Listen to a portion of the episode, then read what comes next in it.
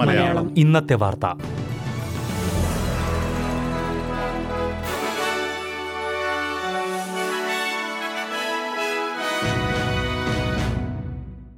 നമസ്കാരം. S B S Malayalam ഇന്നത്തെ വാർത്തയിലേക്ക് സ്വാഗതം. ഇന്ന് രണ്ടായിരത്തി ഇരുപത്തി മൂന്ന് ജൂൺ പതിനഞ്ച് വ്യാഴാഴ്ച വാർത്ത വായിക്കുന്നത് ഡെലിസ് പോൾ.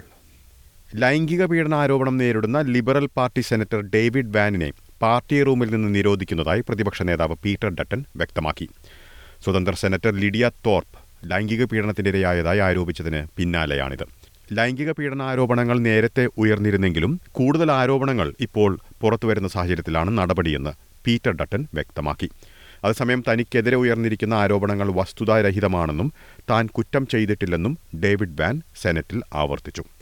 ഈ അവകാശവാദങ്ങൾക്കെതിരെ അന്വേഷണം വേണമെന്നും ഡേവിഡ് വാൻ ആവശ്യപ്പെട്ടു. വിക്ടോറിയയിൽ യുവാക്കളിൽ നിന്നുള്ള കുറ്റകൃത്യങ്ങൾ കൂടുന്നതായി റിപ്പോർട്ട്. പത്ത് വയസ്സുള്ള കുട്ടികളിൽ നിന്നുള്ള കുറ്റകൃത്യങ്ങൾ നാൽപ്പത് ശതമാനം വർദ്ധിച്ചതായി ക്രൈം സ്റ്റാറ്റിസ്റ്റിക്സ് ഏജൻസി ചൂണ്ടിക്കാട്ടി.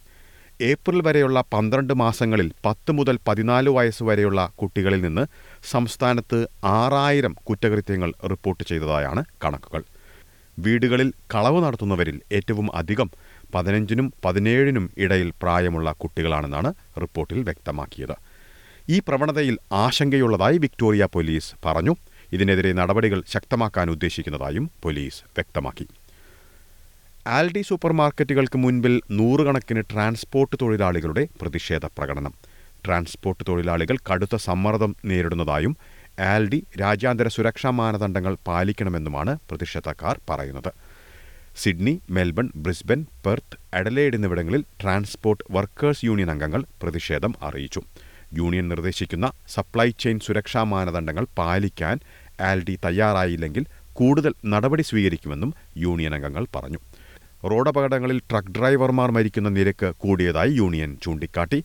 ട്രക്കുകൾ ഉൾപ്പെട്ട അപകടങ്ങളിൽ ഈ വർഷം നൂറ്റിയെട്ട് പേർ മരിച്ചതായും ഇതിൽ ഇരുപത്തിയെട്ട് പേർ ട്രക്ക് ഡ്രൈവർമാരാണെന്നും യൂണിയൻ പറഞ്ഞു.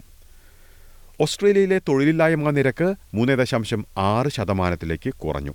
കഴിഞ്ഞ മാസം എഴുപത്തിയാറായിരം പുതിയ തൊഴിലുകൾ സൃഷ്ടിച്ചതായി ഓസ്ട്രേലിയൻ ബ്യൂറോ ഓഫ് സ്റ്റാറ്റിസ്റ്റിക്സ് വ്യക്തമാക്കി.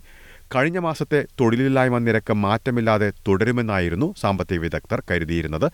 എന്നാൽ കണക്ക് കൂട്ടിയിരുന്നതിലും കൂടുതൽ തൊഴിലുകൾ സൃഷ്ടിച്ചതായും മൂന്ന് ദശാംശം ഏഴ് ശതമാനം എന്ന നിരക്കിൽ നിന്ന് തൊഴിലില്ലായ്മ നിരക്ക് മൂന്ന് ദശാംശം ആറ് ശതമാനത്തിലേക്ക് കുറഞ്ഞതായും എ ബി എസ് വ്യക്തമാക്കി. തൊഴിലില്ലായ്മ നിരക്ക് കുറയുന്നത് ബാങ്കിംഗ് പലിശ നിരക്ക് ഉയർത്താൻ കാരണമാകുമോ എന്ന ആശങ്കയാണ് ഇപ്പോൾ ഉയരുന്നത്.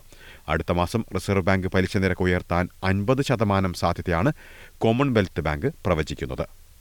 ഇനി പ്രധാന നഗരങ്ങളിലെ നാളത്തെ കാലാവസ്ഥ കൂടി നോക്കാം. സിഡ്നിയിൽ തെളിഞ്ഞ കാലാവസ്ഥയ്ക്കുള്ള സാധ്യത പ്രതീക്ഷിക്കുന്ന കൂടിയ താപനില പത്തൊൻപത് ഡിഗ്രി സെൽഷ്യസ്. മെൽബണിൽ തെളിഞ്ഞ കാലാവസ്ഥ പ്രതീക്ഷിക്കുന്ന കൂടിയ താപനില പതിനേഴ് ഡിഗ്രി സെൽഷ്യസ്. ബ്രിസ്ബനിൽ തെളിഞ്ഞ കാലാവസ്ഥ പ്രതീക്ഷിക്കുന്ന കൂടിയ താപനില ഇരുപത്തിരണ്ട് ഡിഗ്രി സെൽഷ്യസ്. പെർത്തിൽ മഴയ്ക്കുള്ള സാധ്യത പ്രതീക്ഷിക്കുന്ന കൂടിയ താപനില പത്തൊൻപത് ഡിഗ്രി സെൽഷ്യസ്. എഡലേഡിൽ തെളിഞ്ഞ കാലാവസ്ഥയ്ക്കുള്ള സാധ്യത പ്രതീക്ഷിക്കുന്ന കൂടിയ താപനില പത്തൊൻപത് ഡിഗ്രി. ഹോബാട്ടിൽ തെളിഞ്ഞ കാലാവസ്ഥയ്ക്കുള്ള സാധ്യത പ്രതീക്ഷിക്കുന്ന കൂടിയ താപനില പതിനെട്ട് ഡിഗ്രി സെൽഷ്യസ്. കാൻബറയിൽ ഭാഗികമായി മേഘാവൃതമായിരിക്കും. പ്രതീക്ഷിക്കുന്ന കൂടിയ താപനില പതിനഞ്ച് ഡിഗ്രി സെൽഷ്യസ്. ഡാർവിനിൽ തെളിഞ്ഞ കാലാവസ്ഥയ്ക്കുള്ള സാധ്യത പ്രതീക്ഷിക്കുന്ന കൂടിയ താപനില മുപ്പത്തിരണ്ട് ഡിഗ്രി സെൽഷ്യസ്. ഇതോടെ ഇന്നത്തെ വാർത്താ ബുള്ളറ്റിൻ ഇവിടെ അവസാനിക്കുന്നു. നാളെ വൈകിട്ട് ആറ് മണിക്ക് എസ് ബി എസ് മലയാളം വാർത്താ ബുള്ളറ്റിനുമായി തിരിച്ചെത്തും. ഇന്ന് വാർത്ത വായിച്ചത്